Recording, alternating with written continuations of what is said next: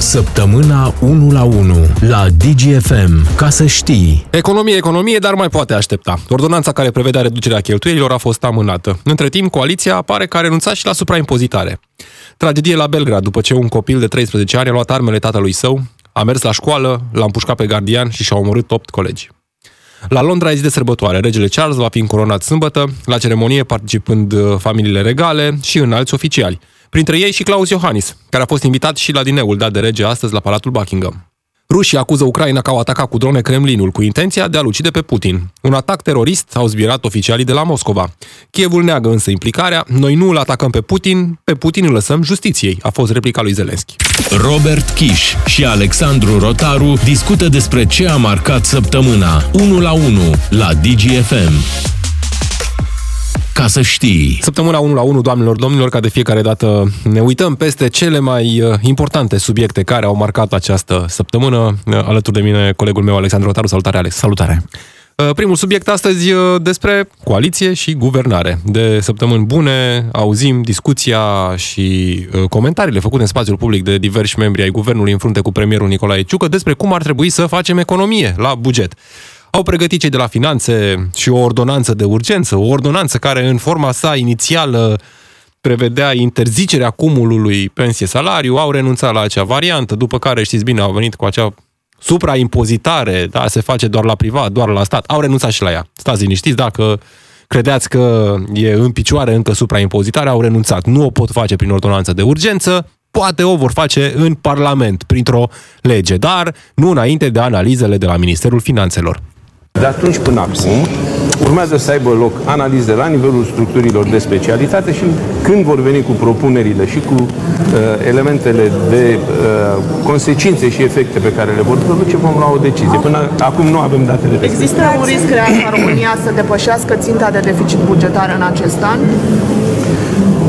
Măsurile pe care le avem în vedere atât cu uh, uh, chipzuirea cheltuierilor bugetare, cât și cu creșterea uh, gradului de colectare, vizează tocmai încadrarea în uh, ținta de deficit. După ce reprezintă Ministrul Finanțelor, le analizăm în coaliție și după ce le analizăm în coaliție, venim cu ele la aprobare în guvern. Cele care fac menirea aprobării în guvern. Cam o săptămână a fost amânată, înțelegem, această ordonanță a reducerii, a chipzuielii, a, uh, cum să-i mai spunem, că ne-au spus în toate felurile, cum vor să facă economie la buget pentru a acoperi o gaură care nu e gaură. Uh, eu mă întreb totuși dacă ar fi bun pe bună dreptate să facă economie. De ce, de exemplu, nu știu, premierul Nicolae Ciucă nu a dat afară 100 de secretari de stat? Că România, știți bine, guvernul are vreo 200 de secretari de stat. Nu cred că le-ar fi simțit cineva lipsa dacă 100 dintre ei plecau. Și era o decizie atât de simplă. Dintr-un pix era o decizie de uh, cum se numește, eliberare din funcție, așa apare în monitorul oficial atunci când o semnează premierul, eliberarea din funcție a 100 de secretari de stat. Evident, era o problemă pentru cele două partide, că e o problemă politică, oamenii care strag în alegeri sau oamenii care trebuie și ei recompensați cumva că au fost aproape de partid cu niște posturi de secretar de stat, e greu să-i dai afară și să alegi din ei să dai afară. Dar dacă tot vrem să facem economie, păi hai să ne apucăm de economie. Este o ordonanță a lui Făte că lucrezi. Fix așa a fost această ordonanță, Făte că muncești Marcele, Făte că uh, muncești Nicolae și țara o să aibă impresia că ne pasă. Pentru că problema adusă de tine în atenție, cea a secretarilor de stat, este una mult mai amplă decât credem noi la Și doar una vedere. dintre ele. Adică. Doar una dintre ele, exact. Avem 200 și ceva de secretari de stat care vin cu secretare la rândul lor, care vin cu mașini, care vin cu șoferi, secretari de stat care trebuie cumva gâdilițe așa, pentru că na, vine 2024, va trebui să meargă să se vadă cu săracii, să le mint, să-i mintă despre cum o să muncească ei pentru țara aceasta și pentru binele țării, totul în contextul în care ne-a anunțat cumva triumfalist președintele că nu avem o gaură, după ce ne-a anunțat pesimist uh, unul dintre un alții oficiali că avem o gaură în buget, uh, după care vine și fostul premier Câțu care ne spune că, domnule, situația nu e chiar atât de roz, pentru că... Suntem aparent, aproape de faliment. Cu... Suntem aproape Bine. de faliment. Eu l-am mai auzit pe Florin Câțu spunând multe la viața lui și nu, acum, na, unele se adeveresc, unele nu. E ca la dat un bob. Că da, da, da. Așa e și pe la economiști. Florin Câțu a rămas doar pe rețelele sociale. Atât de mult uh, l-a ajutat partidul încât mă mir încă de ce nu l-au luat afară. Probabil să nu, domnule, e chiar rușinos să nu fim și noi PSD. îl lăsăm puțin, îl lăsăm puțin, pentru că la următoarele alegeri eu sunt gata să pun pariu că Florin Câțu nu va mai avea loc pe listele PNL. Câte ori fi ele, că acum știi cum e, listele vor fi lungi, procentele vor fi scurte, probabil, la cum se arată situația acum. Uh, revenind la problema enunțată de tine, e o coaliție din ce în ce mai puternică a circului. Vă prezintă Nicu și Marcel, spectacolul din această seară. Și problema e că plătim noi bilete. Plătim bilete și nu prea ne mai amuză situația aceasta. Avem aceste idei lansate în spațiul public atât de revoluționare și de reformatoare a administrației pe de o parte, și pe de altă parte, avem niște realități în care Comisia Europeană ne spune că nu sunt, nu sunt proști. Cei din Comisia Europeană nu sunt proști și nu pun botul la așa numită reforma pensiilor speciale din România, care nu e nicio reformă. Nu e nicio tăiere, nu e nicio eliminare, nu e nicio scădere, nu e nimic în momentul acesta. Comisia Europeană a primit o scrisoare din partea Guvernului României prin care este rugată să negocieze cu Guvernul României renunțarea la pragul de 9,4% din PIB pentru pensii, ceea ce pentru un om care nu are nevoie mai mult de două clase să înțeleagă, înseamnă că guvernul României, de fapt, nu are de gând să renunțe la pensii speciale sau la uh, creșterea dividendelor pentru unii și alții. Pentru că, uh, cumva, această ecuație ne duce cu gândul în direcția aceea. Bun, uh, procentul de 9,4% din PIB uh, ar urma să fie renegociat cu uh, Comisia E subiectul PSD mai degrabă, l-au tot adus în spațiul public în ultima perioadă, acum a fost preluat și de ministrul PNL al fondurilor europene, pentru că Marcel Boloș e până la urmă cel care se ocupă de discuțiile cu Comisia. Vom vedea dacă va fi înlocuit acest procent cu uh, un alt indicator care să mențină acest echilibru între uh, încasări și uh, cheltuieli, pentru că până la urmă acolo duce Uh, discuția dacă România are pe o perioadă uh, lungă de timp uh, capacitatea de a plăti pensiile pe care trebuie să le plătească oamenilor care au cotizat la sistemul de pensii. Însă mai sunt și alte puncte pe care le renegociază guvernul, Uh, inclusiv cel legat de viitoarea lege a salarizării, care ar trebui să fie gata în acest an, și uh, de celebrele sporuri pe care le încasează bugetarii. Din nou, ne-am asumat, cum ne-am tot asumat în PNRR-ul ăsta și ne dăm seama acum că nu prea am înțeles noi ce ne asumăm. Uh, să nu avem, uh, să nu depășim 20% din salariu cu sporul pe care îl dăm unui bugetar. Și ne-am dat seama că nu prea putem să facem asta, să tăiem așa de mult din sporuri și atunci uh, căutăm o formulă, noi, România, Guvernul, Ministrul Fondurilor Europene, să convingă Comisia Europeană că ce ne-am asumat în PNRR nu e cam ce ne doream. La fel cum sunt și restul reformelor, nu e o noutate. Zici că PNRR-ul a fost scris de, nu știu, vecinii bulgari sau de un nene care mergea pe stradă și a zis că, alo, domnul de la guvern, am și eu un PNRR aici, doriți un PNRR de la băiatul? Și a zis guvernul de atunci, în care făceau parte și o serie din actualii miniștri, uh, da, dați-mi și nouă aici. Păi nu, că acum au motiv, e scris de Cristian Ghinea și USR și PSD, hai să zici că poți să înțelegi pe PSD, domne, nu am fost noi în guvern, nu am contribuit noi la PNRR, ba mai mult l-au ținut secret, știi că e da, teza da, asta, da, PSD-ul l-au ținut la secret. Uh, dar PNL, că erau acolo. Mare parte din actualii miniștri erau și ei pe acolo prin guvern. Era guvernul, tocmai guvernul uh, uh, Câțu. Câțu. Câțu. Și în frunte cu cel care acum, uh, bine, uh, Florin Câțu are un discurs uh, adaptat la da, dar prin realitatea Câțu era și un care ministru care e acum premier. premier. Adică, ministrul apărării. Da, da, da, da. Era, era pe acolo. Uh, e o situație atât de jenantă, Robert, dintr-un capăt în celălalt, încât uh, te gândești ce ne mai pregătesc băieții Rotativa, aceștia? uite, ne pregătesc și rotativa guvernamentală, că trebuie să se schimbe premierii, să vină Marcel Ciolacu, să fie guvernul Ciolacu, și uh, a fost și săptămâna în care s-au aruncat așa pe surse și nume și variante și negocieri deja pare să închise, deși uh, alții din uh, alte partide spuneau că nu s-au înțeles pe anumite puncte, cum ar fi, de exemplu, păstrarea de către PSD a Ministerului Transporturilor. Știți că PSD își dorește să-l țină pe gândeanul la transporturi pentru că e un minister cu bani, cu proiecte care probabil vor fi finalizate anul viitor, an electoral, se taie panglici, noi oricum la 10 km de autostradă, pac, mai tăiem o panglică și de bine în poză și atunci să ține ministerul ăsta pentru PSD, că dacă vine PNL, va spune PNL, noi am făcut. E atât de amuzantă situația aceasta, pentru că mă gândesc doar la niște cifre aici, da? România este țara care în șapte ani de zile, cu ocazia venirii domnului Ciolacu pe fotoliu din Palatul Victoria, va avea fix șapte premieri. Șapte ani de zile, șapte premieri. Și atunci te întreb, domnule, de ce, doamne și mă iartă, nu facem și alegeri în fiecare an, dacă tot ne plac alegerile? Pentru că nu putem să nu facem comparație cu Polonia, spre exemplu, pe care o invidiem din multe puncte de vedere, mai puțin din cele a respectării drepturilor omului. Dar asta e o altă discuție. Polonia, în șapte ani de zile, ghici câți premieri a avut?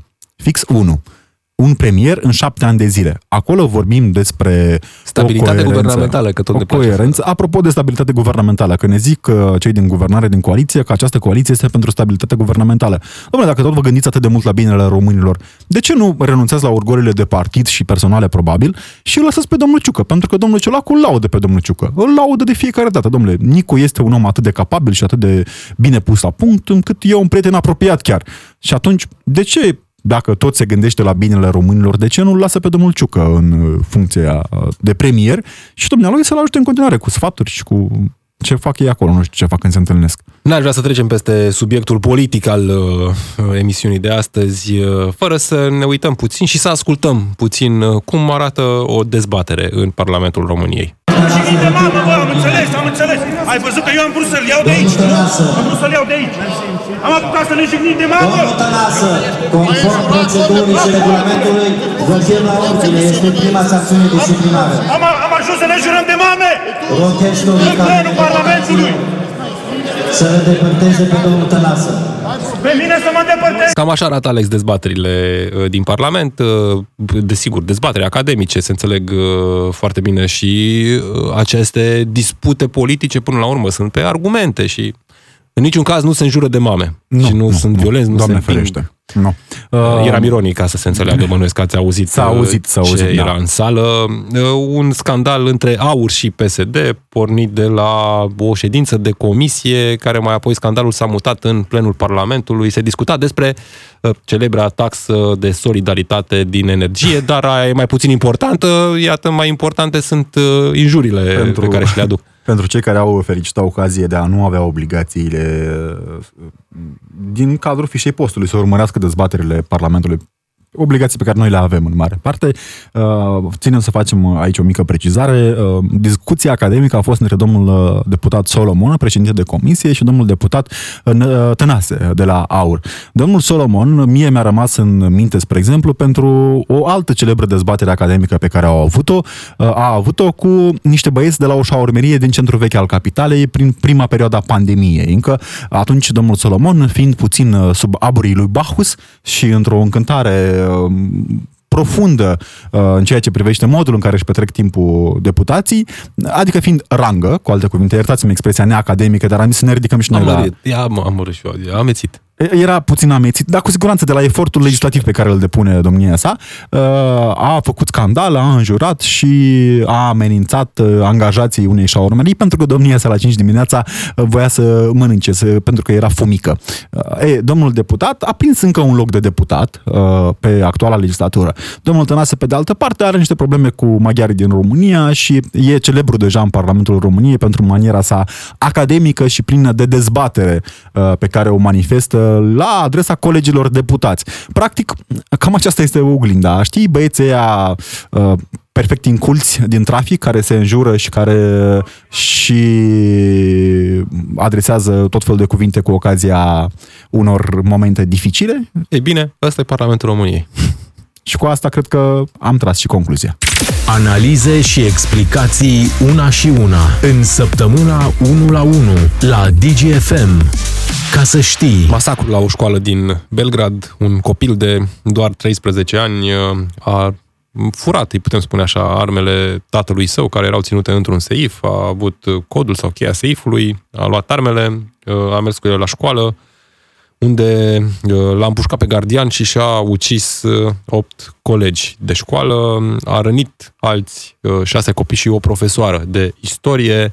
Um, Detaliile acestei tragedii sunt uh, unele cu un uh, puternic impact emoțional. Uh, Până la urmă vorbim de uh, un copil, un copil de doar 13 ani care, uh, până la urmă, nu cred că are nici răspundere penală în, uh, nici în Serbia. E subiect de uh, dezbatere. Uh, Ar fi spus acesta, le-ar fi spus polițiștilor după ce a fost uh, prins. Uh, Chiar el a sunat la poliție după ce uh, a descărcat uh, arma spre colegii săi. a sunat și a spus uh, că și-a mărturisit crima și în momentul în care a fost arestat uh, le-a spus polițiștilor că sunt un psihopat, citez, trebuie să mă calmez. Uh, înțelegem că era și fan al unui serial american, The Purge, unde uh, actorii din serialul respectiv, uh, o dată pe an, într-o zi, uh, timp de 12 ore, nu există lege. Cam asta este subiectul uh, serialului. Și probabil a vrut și copilul să testeze, să vadă dacă în Serbia există lege și dacă sau ce se întâmplă dacă merge și omoară co- colegii la școală.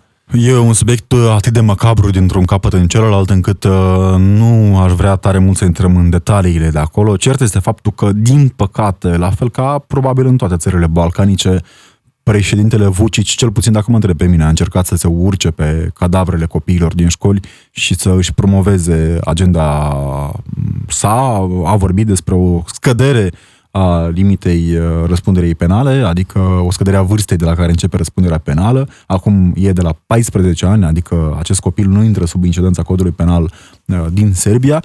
Um, și cu toate acestea, nu ai cum să nu te întrebi cum, Doamne ferește, s-a ajuns în această situație. E, din ce spun uh, colegii din presa de la sud de Dunăre, um, un copil care avea performanță școlară, era chiar olimpic, uh, avea o familie mai mult decât bună, tatăl său fiind un doctor extrem de cunoscut în Belgrad, și care totuși a ales să își descarce furia și emoțiile prin gloanțe, luând viața a opt colegi, a unui gardian și punând uh, în pericol viața uh, mai multor colegi și a unor profesori din școală după ce i-a împușcat e atât de dur subiectul acesta și atât de macabru, încât te gândești de ce nu funcționează ceva în lumea aceasta, ce nu funcționează în lumea aceasta, încât un copil de 13 ani a simțit că este singura manieră prin care acesta își poate descărca furia uh, pe care o avea față de colegi care înțelegem că l-au bulinguit, care chiar l-au și bătut într-un punct oarecare.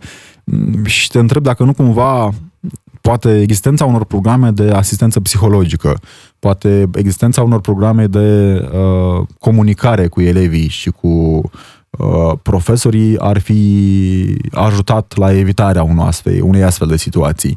O realitate pe care nu avem cum să nu o punem în oglindă cu realitățile din România, Robert.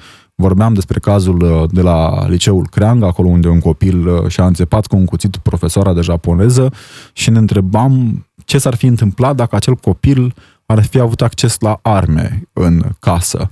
Ce s-ar fi întâmplat dacă acei copii care își bat colegii ar fi avut acces la arme în casă. E, spre norocul nostru, probabil, un regim al armelor extrem de dur în România, care strict prin lipsa accesului, nu printr-o înțelegere a faptului că nu este în regulă să faci astfel de fapte, uh, ne pune într-o zonă de siguranță. Se știe că uh, băiatul a fost de mai multe ori în poligon cu tatăl său, unde a învățat să tragă cu arma, uh, prima dată la 12 ani, ultima dată cu doar o lună în urmă uh, și că um, există, după cum spuneai și tu, Alex, mărturii ale colegilor neconfirmate oficial de autorități. O fată spunea despre copil că la școală râdeau de el deci o formă de bullying care, iată, din, din păcate, s-a transformat într-o tragedie. Părinții săi au fost puși în arest, au fost reținuți, pentru că sunt responsabili și părinții pentru faptele copiilor, asta ar trebui să o știm cu toții, mai ales dacă ții în casă arme de foc, fie ele și într-un seif cu un cod pe care copilul îl poate afla foarte ușor. Și iată cât de ușor se Uh, poate ajunge la o astfel uh, de tragedie. Însă, nu a fost o decizie de moment, pentru că, după cum spun autoritățile din uh, Serbia, copilul își făcuse de mult un plan. kao i malokalibarski pištolj je uzeo iz stana od svoga oca. A luat un pištol de la tatăl lui. i poneo četiri molotovljeva koktela. Po dolasku u školu Avea și patru cocktailuri molotov. Când a venit la școală, a scos pistolul și l-a împușcat pe pașnic nakon čega se okrenuo ka deci, După aia AB, koja je bila a început să tragă în ničim kriva copii. sedela za stolom. Așadar, de o lună avea făcut uh, planul pentru a-și ataca colegii, avea făcută și o listă cu uh, victimele, o schiță cu școala, pe unde intră, pe unde iese. Uh, deci un atac plănuit. Premeditat. Este premeditat. atac cu premeditare în formularea termenilor penali. Uh, cred eu că această tragedie ar trebui să deschidă o dezbatere pe care să nu o închidem prea curând. Despre accesul copiilor din școlile din România și nu doar la asistență psihologică, pentru că un copil care are nevoie de asistență psihologică nu este un copil nebun, oameni buni. Asta trebuie să înțelegeți. Asta trebuie să ne rămână pe creier pe moar foarte mult timp. Un copil care are nevoie de asistență psihologică uh, poate fi salvat uh, de la gânduri macabre, de la gânduri negre, de la tentative de suicid, pentru că astea sunt realitățile din România inclusiv, printr-o asistență calificată din partea unui specialist pregătit uh, să acorde acest tip de asistență. Și desigur, discuția despre siguranța în școli să nu rămână doar o discuție. Analize și explicații una și una în săptămâna 1 la 1 cu Robert Kiș și Alexandru Rotaru la DGFM. Ca să știi. Zi de sărbătoare mâine la Londra, acolo unde are loc uh, încoronarea regelui Charles al III-lea, uh, Înalți oficiali din toată lumea au venit la Londra pentru a asista la această încoronare. Printre ei se numără și președintele Claus Iohannis, um, care, iată, după uh, vizitele oficiale în uh, Japonia, Singapore, uh, prin Orient, a mers și în America de Sud, merge acum și la Londra să reprezinte România la acest moment important pentru monarhia britanică. Mâine, vă spuneam, are loc uh, ceremonia de încoronare. Astăzi, uh, pe seară, un dineu la Palatul Buckingham, uh, dat de regele Charles, de majestatea sa, regele Charles, în onoarea invitațiilor, vă spuneam, înalți oficiali din toată lumea, dar și Uh, reprezentanți ai familiilor regale uh, din, uh, din lume care au venit să asiste la această ceremonie. Cu siguranță vor fi și reprezentanții familiei regale din România care sunt înrudiți direct cu familia regală britanică. E un moment extrem de important pentru monarhia britanică.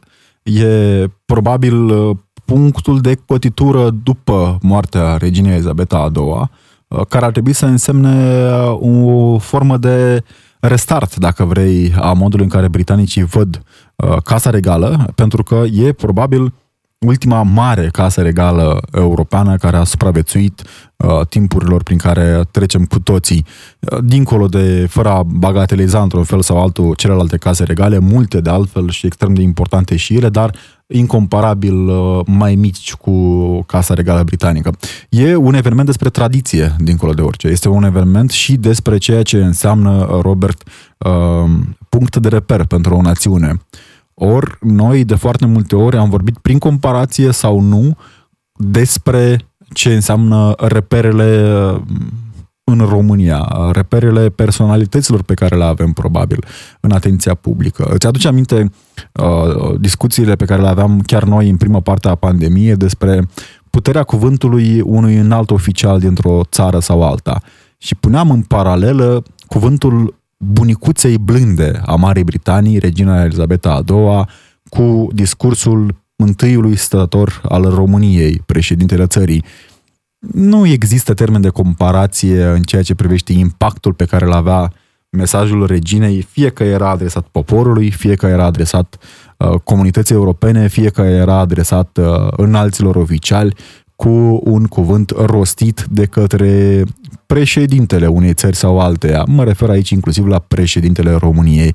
Cred că monarhia britanică trece printr-o încercare extrem de puternică a ceea ce înseamnă rolul său în societate, a ceea ce înseamnă modul în care e privită de către britanicii de rând, pentru că Marea Britanie se confruntă cu o situație economică și socială dificilă în aceste momente. Și mulți dintre britanici ajung să se întrebe într-o uh, manieră mm, cumva pertinentă, dacă vrei, uh, trăind într-o lume a uh, nu știu cum să zic, egalității, dacă vrei, de șanse, te întrebi de ce trebuie să mai avem astfel de forme de guvernământ, te întrebi de ce ar trebui să avem uh, un monarh cu atâta avere și de ce nu pune monarhul averea în slujba cetățenilor, ceea ce e o discuție populistă cumva, pentru că, na, acestea sunt realitățile. Da, da. e o discuție mm, reală și necesară. Pentru că, până la urmă, despre asta e democrația, despre a discuta inclusiv uh, subiectele poate care nu sunt pe placul uh, unor instituții. Aici uh, fiind vorba de această instituție sacră pentru da, Marea este... Britanie până la urmă, instituția familiei regale, case regale. Este și uh, capul bisericii, Uh, trebuie să spunem acest lucru, joacă un uh, rol extrem de important în biserică. Regele Charles al III-lea, majestatea sa, vine cu un bagaj istoric nu tocmai oportun pentru funcția pe care o ocupă, pentru că e un scaun, e o funcție, cea pe care o va ocupa de mâine încolo majestatea sa, vine cu foarte multe scandaluri la activ, vine cu o oboseală a așteptării încoronării, ceea ce e de înțeles, e probabil cel mai pregătit rege din istorie, dacă vrei. E omul care va ocupa un job pentru care s-a pregătit atât de mulți ani, încât n-are voie să dea greș. Dar, cu toate acestea, în acești mulți ani în care s-a pregătit, a trecut printr-un divorț, scandalos, a trecut prin probabil cel mai cunoscut divorț al lumii în momentul și până în momentul de astăzi, a trecut printr-o recăsătorire, ceea ce biserica pe care acum o conduce nu permite. Și atunci aceste dezbateri prezente în Marea Britanie uh, sunt de înțeles. Și invariabil regele Charles are marea neșansă de a fi veșnic comparat cu mama sa. El este și... fiul mamei sale, care a fost probabil cel mai iubit rege din istoria Marii Britanii. Și probabil poate pentru el acum se mai gândește că are și neșansa să fie tatălui Harry, care uh, a reușit uh, înainte de momente importante pentru Casa Regală Britanică să arunce în aer cu fel și fel de dezvăluiri, inclusiv cu uh, cea mai recentă carte. Nu va lipsi Harry de la ceremonia de încoronare a tatălui său, va fi prezent, însă nu va fi prezentă soția sa. Se presupune că este una sau unul dintre motivele pentru care există această ruptură între uh, Casa Regală și, sau chiar între Charles și Harry. E, Robert, uh, în linia a ceea ce spuneai tu mai, de, mai devreme, e totuși și în situația în care are norocul să fie tatălui William, care este cel mai popular membru al Casei Regale Britanice, la concurență directă cu a sa nevastă, care este de o splendoare pe care trebuie să o recunoaștem. Uh, și atunci, cumva, poate șansa regelui Charles este că britanicii se gândesc cu foarte multă așteptare și răbdare la momentul în care William va fi regele Marii Britanii. Ceea ce face cumva o pauză între regina Elizabeta a II, una extrem de iubită, și ceea ce va însemna uh, Casa Regală condusă de regele William uh, și regina Kate, care este una extrem de populară în Marea Britanie, este o regină iubită, este o regină care uh, e aproape de popor, e cumva uh, un moment uh, de expectativă, dacă vrei, în Marea Britanie, între uh, încoronarea sau uh, încoronarea lui uh, Charles al III-lea și încoronarea lui William, uh, care nu știu, nu vrem să facem, Doamne ferește, uh, vreo fel de premoniție, dar regele Charles al III-lea are totuși 74 de ani. 74 de ani, uh, e o vârstă înaintată chiar și pentru un membru al casei regale. Și atunci ne întrebăm care vor fi dezideratele pe care le va avea acesta pe timpul uh, domniei sale, pentru că știm, e un uh, monarh extrem de deschis, în ciuda vârstei sale, e un monarh care a avut ca prioritate pe agenda publică lupta cu schimbările climatice, a avut pe agenda publică drepturile imigranților uh, din cadrul Regatului Unit și la nivel mondial, este patron al mai multor ONG-uri mari la nivel global care luptă pentru drepturile oamenilor, luptă pentru drepturile migranților, luptă pentru uh, uh, oprirea schimbărilor climatice. Și atunci, în ciuda vârstei pe care o are, ne spunând că e înaintată sau neînaintată, uh, el vine și cu multe așteptări din partea comunității internaționale. Faptul că e apropiat de România aduce vreun câștig pentru, pentru țara noastră? Vom avea un uh, rege al Marii Britanii care are proprietăți în țara noastră, care e foarte atașat de plaiurile mioritice. Uh, e un subiect atât de alunecos, dacă vrei, acesta al apropierii regelui Charles de Breb, de Osetuc, pentru că regele Charles e apropiat de ceea ce noi românii nu prețuim, de fapt, și de drept. Să fim onești Regele Charles este apropiat de uh, tradiția sculptării în lemn, spre exemplu. Regele Charles este apropiat de tradiția covoarelor maramureșene. Regele Charles este apropiat de dansurile maramureșene. E apropiat de ceea ce noi am masacrat, adică pădurile uh, României. Nu cred că l-am văzut pe regele Charles să vorbească cu multă candoare și atașament despre unul dintre exponenții României. Să o spunem pe aia dreaptă, Robert. Nu am văzut, uh, am văzut doar așa gutureli din partea politicienilor în momentul în care vine regele și știm foarte bine că pe agenda sa, cel puțin la ultima vizită, nu au fost întâlniri cu oficialitățile române. Uh, poate nu era în fișa postului de uh, prinț de Wales să uh, aibă prea multe legături politice cu o țară unde până la urmă merge ca să, sau vine ca să se, să se relaxeze. Și revenim puțin la uh, ceremonia încoronării, care, vă reamintesc, va avea loc mâine. Printre mari absenți de la această ceremonie este chiar uh, președintele Statelor Unite, Joe Biden. Va fi însă reprezentat de soția sa, Jill Biden, Uh, motivul pentru care Joe Biden nu participă este că niciodată până acum un președinte american nu a asistat la încoronarea unui monarh britanic. Oare de ce? Bine, ne-a, ne-a liniștit uh, fostul președinte american, acest uh, nou club, nu vreau să fac, domnule ferește, catalogări, uh, e un fel de Medvedev, dacă vrei, Donald Trump, să mi se comparația, dar porind pe calitatea afirmațiilor pe care le face și a modului în care se comportă, pare așa un fel de Medvedev al uh, uh, Occidentului. Uh, a spus că el ar fi participat, chiar dacă lipsa prezenței președintelui american la încoronarea regelui uh, Marii Britanii este una de o tradiție uh, care are în spate niște realități mai puțin plăcute în ceea ce privește relația dintre cele două mari puteri. Dar aici sunt uh, detalii uh, istorice și tehnice. E interesant de ce. Plus că aveau și ce povesti în comun regele Charles cu Joe Biden. Au cu siguranță amintirii din aceeași perioadă cumva a, lumii. Nu am spus-o, doamne ferește, într-un sens peiorativ, dar este o realitate până la urmă. Plus că relațiile britani, britanico-americane sunt unele apropiate, sunt extrem de strânse acum, știm despre colaborările pe care le au în toate domeniile posibile și imposibile E un moment de cotitură pentru Marea Britanie. E un moment de cotitură pentru uh, modul în care britanicii văd Casa Regală, prin, pentru modul în care văd instituția Casei Regale și uh, de fiecare dată la schimbarea unui regim, mai ales dacă vorbim despre un monarh, uh, e, revine în minte acea celebră zicere din uh, uh, probabil cam toate romanele frumoase britanice, că în momentul schimbării regelui se tulbură apele se tulbură apele și de foarte multe ori oportuniștii profită de acest lucru. Ne aducem aminte și ce implicări internaționale are poate că încoronarea regelui. Știm despre discuțiile din Australia, din Canada, din alte țări din Commonwealth, pentru că regele Marii Britanii este regele Marii Britanii și a Commonwealth-ului.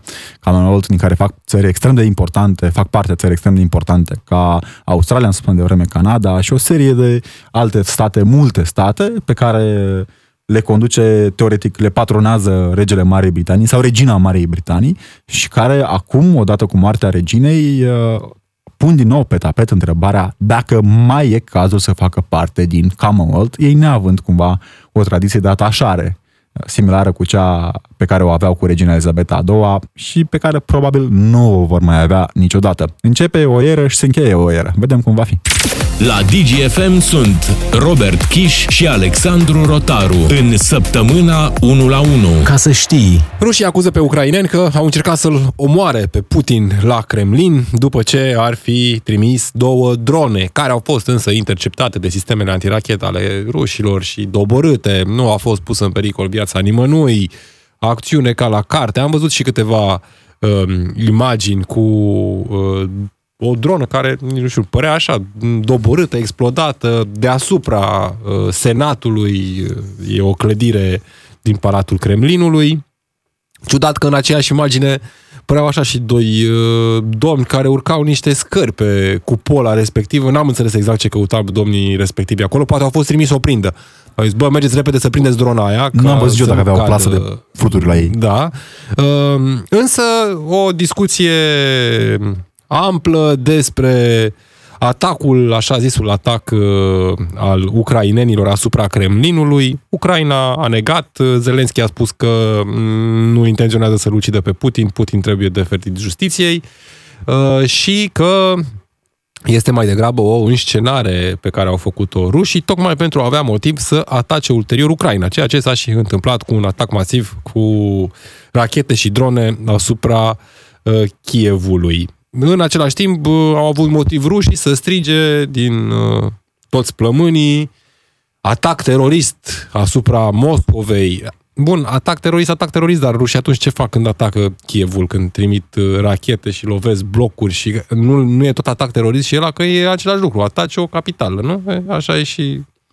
Bun, acum nu știm exact uh, în acest moment dacă e un atac uh, sub steag fals, cum se spune, al rușilor ca să justifice alte intervenții sau dacă până la urmă ucrainenii chiar au reușit să trimită o dronă, poate nu chiar din Ucraina care să ajungă până la Moscova, poate de pe lângă Moscova, că mai sunt uh, pe acolo și grupuri pro-ucrainene care ar vrea să arate Kremlinului că poate nu e atât de în siguranță nici Putin și nici alți oficiali ruși nu sunt în siguranță atunci când uh, merg cu diferite ocazii să se mai laude cu războiul din Ucraina. Ce știm până acum? Știm că în Rusia există grupuri disidente care luptă împotriva lui Putin. Știm că în Rusia opoziția a fost măcelărită, încarcerată sau uh, expulzată. Știm până acum că uh, avem voluntari uh, ruși care luptă pe frontul din Ucraina. Deci, varianta unei uh, lansări de dronă din partea opoziției sau a disidenților ruși e luată în calcul. Cert este faptul că Institutul pentru Studiul Războiului ne spune că se, ia, se vorbește de, din ce în ce mai mult despre o operațiune sub steag fals. Hai să o luăm punctual. Care ar putea fi motivele pertinente pentru o astfel de situație? Păi, în primul rând, operațiunea militară a lui Putin se întinde puțin mai mult decât trei zile se întinde puțin mai mult decât uh, o săptămână, mai mult de o lună, mai mult de un an. Și atunci popularitatea operațiunii militare speciale în rândul rușilor este cu siguranță în scădere dramatică, pentru că dincolo de rușii de rând, trăie, care trăiesc mulți dintre ei în iurci, în bordeie, în condiții mai mult decât precare, dincolo de Moscova, realitățile sociale din Rusia sunt unele dramatice. Adică oamenii nu au apă și canal, nu au uh, încălzire, nu au gaz în casă, chiar dacă la câțiva metri de ei trece o conductă de un metru diametru. E uh, ceea ce numim noi realitatea ursului uh, sovietic sau rusesc.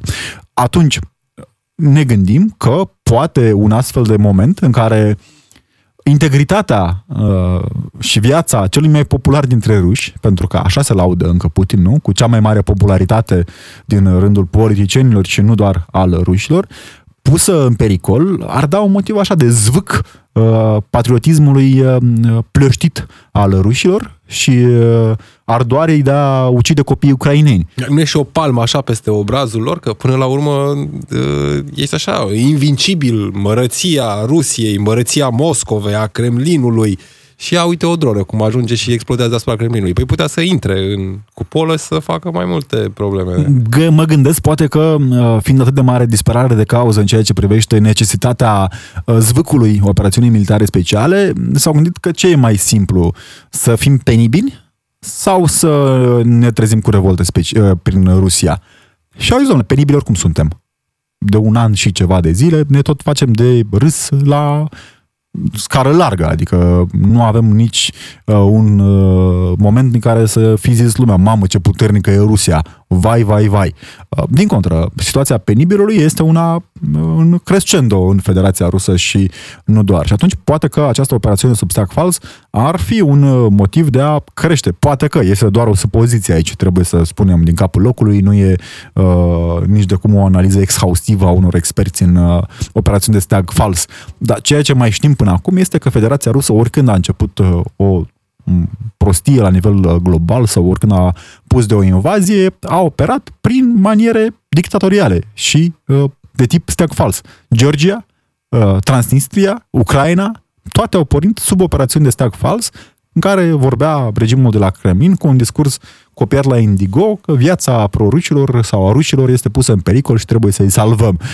În Transnistria în 1992, separatiștii transnistreni au zis că poliția moldovenească, care nu era nici măcar sub formă de armată, pentru că Moldova nu avea armată atunci, s-au gândit că e o idee bună să atace un sediu al miliției separatiste și așa a început războiul din 1992. În Georgia la fel a fost, că vai, au atacat un sat de ruși, nu a fost așa ceva. E atât de plictisitoare deja teoria rușilor, încât nu ne mai surprinde nimic. Da, o tot folosesc, adică nu...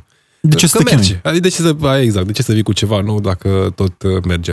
Între timp, în această săptămână, președintele ucrainean Volodymyr Zelensky a mers la Helsinki și Haga, două vizite externe importante. Mai are planificat o vizită la Berlin, uh, care a stârnit cumva nemulțumirea Ucrainei. Vizita pentru că a fost anunțată și uh, sunt probleme de securitate atunci când vorbești totuși de președintele unei țări aflate în război, vizitele se întâmplă, nu se anunță. Doar că în Germania s-a aflat despre această vizită și acest lucru ar fi stârnit nemulțumirea Chievului, a scris uh, presa uh, de la Berlin. Uh, și vom vedea dacă va mai avea loc și această întâlnire. Are loc cumva supărarea dintre cele două capitale, Berlin și Kiev, într-o perioadă în care Germania, prin vocea cancelarului Olaf Scholz, a transmis destul de clar Ucrainei că nu e de acord să Uh, folosească arme uh, nemțești pentru a ataca teritoriul Rusiei. Uh, poate inclusiv aceste victimizări ale rușilor cu, uite cum suntem atacați pe teritoriul Rusiei, că a mai explodat câte un depozit de muniție, a mai explodat câte un depozit de carburant. Ce să vezi? Se mai întâmplă dacă ai vrut război, uite, mai iei și niște Bine, și fumează mult rușii. lovituri pe teritoriul, pe teritoriul tău. Însă aliații au ținut să transmită Chievului nu folosiți armele noastre pentru lovituri pe teritoriul Rusiei. Motiv pentru care ucrainenii știu că și modifică niște drone proprii pentru a ajunge cu ele cât mai departe în interiorul uh, Rusiei. E jenantă situația în care această creatură uh, invincibilă a ajuns să se plângă de faptul că o dronă modificată cumva în Sarai, adică nu într-un laborator tehnologic uh, științific, uh, a ajuns la peste 1000 de kilometri în inima Rusiei, că asta a fost realitățile cu dronele acelea modificate ale ucrainenilor. Uh, toate aceste evenimente vin uh, în apropierea mult așteptatei contraofensivă ucrainene, Robert, uh, pentru că probabil cel mai vizibil dintre uh, criminalii ruși în perioada aceasta, după Putin, este Prigojin, care vorbește în termeni extrem de impacientați uh, despre contraofensiva ucraineană. Vorbește cu temere despre contraofensiva ucraineană și spune că situația nu va arăta deloc bine uh, la cum stau lucrurile acum. Tot el se plânge că Muniția pe care o primește de la Șoigu este una insuficientă și asigură doar 15% din necesarul lor. Ne referim aici în mare parte la muniție de artilerie, adică muniție grea, muniție de bombardat. Tot Prigojin ne spune despre faptul că, chiar dacă a anunțat că l-au cucerit, luptele la Bahmut încă nu s-au terminat. Orașul acela nemai existând pe fața pământului, dar ucrainenii încă nu-l cedează. Și atunci, aceste uh, evenimente trebuie privite tocmai în acest context pentru că liniile sunt forțate din ambele direcții. Cu siguranță, singurii care au dreptul să împuște aici sunt ucrainenii, pentru că au un invadator pe teritoriul lor. Ei sunt în apărare legitimă în conformitate cu toate tratatele internaționale. Nu știm când va fi încă ofensiva. A fost și scandalul uh, Pentagonului uh, cu documentele vărsate în uh, rețelele sociale, care cu siguranță au dat peste cap niște planuri. Uh, în ceea ce privește, în schimb, vizita la Berlin, Berlinul cu siguranță își dorește o astfel de vizită. Pentru că Berlinul știm cum a început relația cu Ucraina în momentul invaziei. A fost mai mult decât reticent și distant. Și atunci, o astfel de vizită trebuie anunțată ca o victorie a politicii externe a Berlinului și trebuie anunțată ca o victorie pe plan intern pe ideea, domnule, nu suntem chiar atât de ruși, nu suntem chiar atât de proruși cum spun toți europenii. Nu suntem, am rupt, uite, a fost epoca Merkel, ei era la pahar cu domnul Putin, noi nu mai suntem. Și atunci, văzând care sunt prioritățile liderului uh, de la Kiev, Berlinul este pus într-o situație puțin jenantă.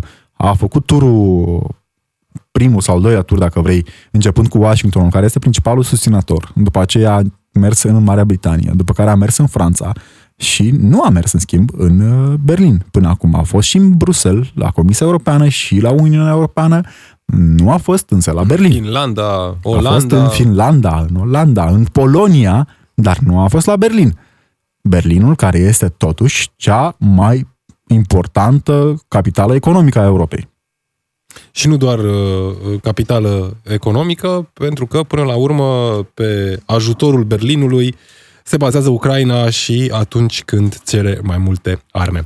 Atât pentru săptămâna asta, am fost Robert Chi și Alexandru Rotaru, rămâneți cu DGFM. Ascultă săptămâna 1 la 1 și în secțiunea podcast pe dgfm.ro